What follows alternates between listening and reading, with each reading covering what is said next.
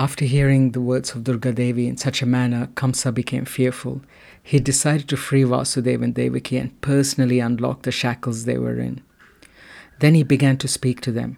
He felt pity for them and surprisingly began to speak with great remorse and deep philosophy. And this is what he said Oh, o Devaki, O oh, Vasudev, I've committed such great crime towards you by killing my nephews. What punishments await me when I'm sent to hell for such actions? But please don't be sorry for their passing away. We're all controlled by higher powers and everything is predestined.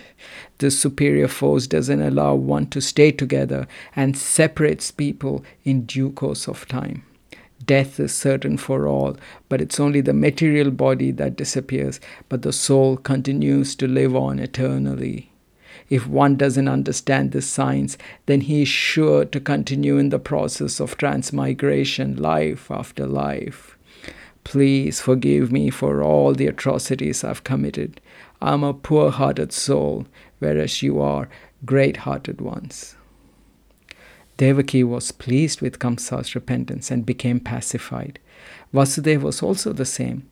He added to Kamsa's philosophical statements by saying, Oh, o Kamsa, whatever you have said about the temporary body and the eternal soul is correct. We are all ignorant and mistakenly think that the body we are in is the purpose of life. On this basis, we create so many different types of relationships and go through emotions like sadness, happiness, envy, etc. Such a person gets caught up in material activities to please the body and mind and forgets his relationship with the Supreme Personality of Godhead. Kamsa was pleased to hear all of this and felt relieved of his guilt of having killed the children. He released Vasudeva and Devaki and returned to his own home.